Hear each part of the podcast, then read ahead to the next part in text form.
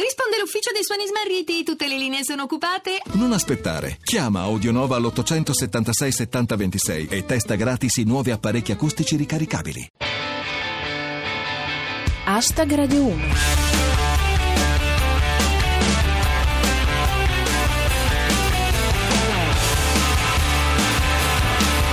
Benvenuti a Hashtag Radio 1, come ogni sabato siamo con voi per un riassuntone della settimana attraverso le migliori battute comparse su Twitter. Alla regia c'è Cristian Manfredi, alla voce c'è Giulia Blasi e non perdiamo tempo che questa settimana sono successe un sacco di cose. Hashtag Radio 1 Con cosa cominciamo? Con la testimonianza di Comey o con il disastro elettorale di Theresa May? Perché nel giro di 24 ore fra giovedì e venerdì è successo di tutto. Per dirla con mangia binari, Theresa may not. E Fabrizio Bruera, Exit. Il commento di Franco K per Acidus. Theresa May mi ricorda la volta che al liceo andai volontario di storia e presi 4. L'intuizione di Carlo V. Le elezioni nel Regno Unito con nessuna maggioranza sono lo spoiler delle prossime elezioni italiane. Infine, la profezia di Alessandro Denti. Di questo passo i politici inglesi verranno a fare i camerieri in Italia.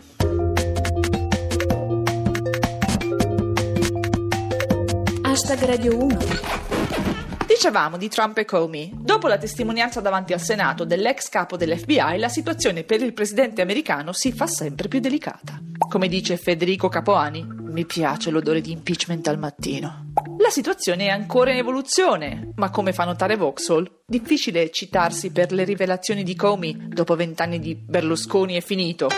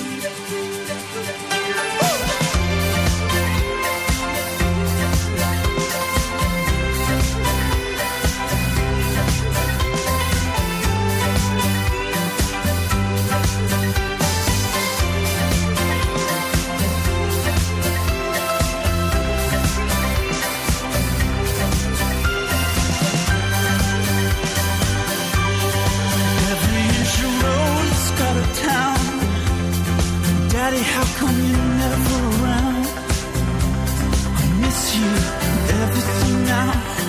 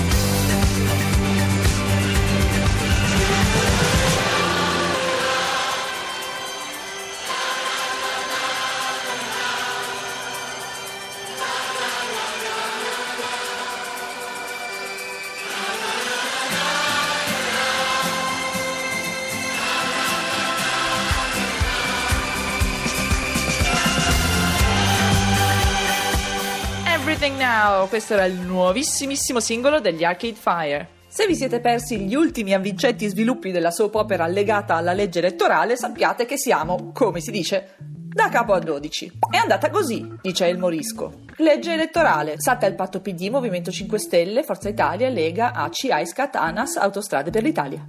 Va detto che la legge elettorale non piaceva a nessuno. Per dire, ecco il commento di Giuseppe Civati, quello vero. I collegi del 1993, da un'idea di Stefano Accorsi. La confusione di Alcafar. Io non ci ho capito molto di quello che è successo ieri in Parlamento. Ma chi ha sbagliato? Pagliuca? Quello che è successo lo spiega Soppressatira. Salta il modello tedesco, vince ancora la commedia all'italiana. Tutto si tiene, dice Maurizio Neri. All'inizio tutti alleati, poi sono cominciati i tradimenti. Più un modello tedesco di così. In tutto questo, indovinate chi ne ha approfittato per fare l'ennesimo show? Come dice Parce Sepulto, Grillo e il cucchiaio nel lavello mentre stai aprendo al massimo il getto del rubinetto. Parola di Dio. Io insisto sul governo nominato dallo Spirito Santo. Spiritellum, se preferite. Per finire, la voce di Gianni Cooperlo con la K. Alfano vince sempre sull'invidia e sull'odio. Andiamo all'estero con la crisi diplomatica fra i paesi del Medio Oriente. La riassume così Alessio Izzo. L'Arabia Saudita chiude le frontiere col Qatar, accusato di avere rapporti col terrorismo. Brutta cosa la gelosia. Sullo stesso argomento, soppressatira. Isolato il Qatar. Ora si cerca il vaccino. Torniamo in Italia per una notizia che ha fatto molto discutere, ovvero la richiesta dei domiciliari per Totori Ina, da tempo gravemente malato. Secondo Mauro Fodaroni, Totori Ina ha diritto di morire circondato dall'affetto dei suoi cari. Quindi mettiamo in carcere pure loro. E come conclude giustamente Iba il Cioccotroll, se un italiano incappa nella giustizia vorrebbe per sé il diritto svedese, se invece ci incappa qualcun altro desidera quello iraniano. Chiudiamo con una notizia deliziosa nel suo surrealismo, la riporta Maurizio Neri. La Marina svizzera mette in vendita 13 navi. Le comprerà l'Umbria. Hashtag Radio 1. E con questo momento di geografia creativa finisce anche questa puntata di Hashtag Radio 1. Ci risentiamo sabato prossimo, sempre alle 13.50. Seguiteci su Twitter, il nostro profilo si chiama Hashtag Radio 1, scritto per esteso mi raccomando, e l'hashtag per ridere con noi è cancelletto Hashtag Radio 1. E con un grosso grazie al nostro regista Cristian Manfredi e una raffica di congratulazioni a Matteo Capponi che è diventato papà, vi saluto. Da Giulia Blasi è tutto. Adios.